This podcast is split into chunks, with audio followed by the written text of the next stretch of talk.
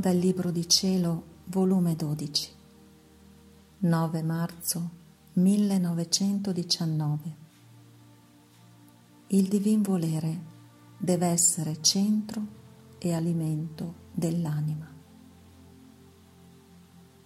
Trovandomi nel solito mio stato, il mio sempre amabile Gesù mi tira sempre nel suo volere, che abisso interminabile. Onde mi ha detto, figlia mia, vedi un po' come la mia umanità nuotava nel divin volere, la quale tu dovresti imitare. In questo mentre mi è parso innanzi alla mente di vedere un sole, però non così piccolo come quello che splende sul nostro orizzonte, ma tanto grande da sorpassare tutta la superficie della terra. Anzi, non si vedeva dove giungevano i suoi confini e i raggi che spandeva, facendole alla terra incantevole armonia, andavano all'insù all'ingiù e penetravano ovunque.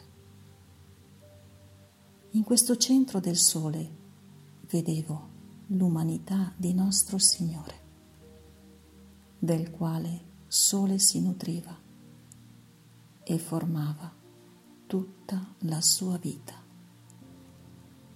Tutto dal sole riceveva e tutto gli ridava e come pioggia benefica si spandeva su tutta l'umana famiglia. Che vista incantevole!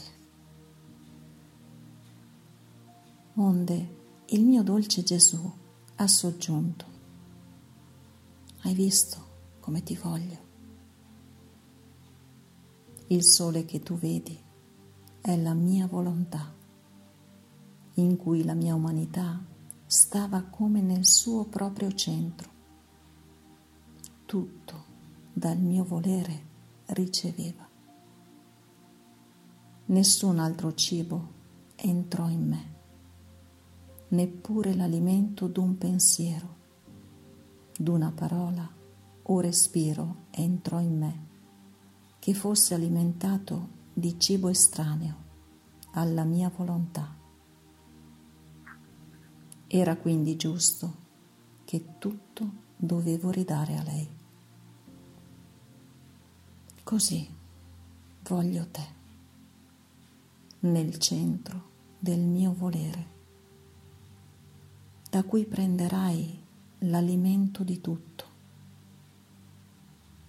Guardati bene di prendere altro alimento, scenderesti dalla tua nobiltà e ti degraderesti, come quelle regine che si abbassano a prendere alimenti vili e sporchi, indegni di loro.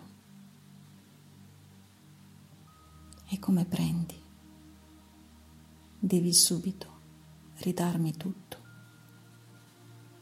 sicché non farai altro che prendere e darmi. Così anche tu formerai un'incantevole armonia tra me e te.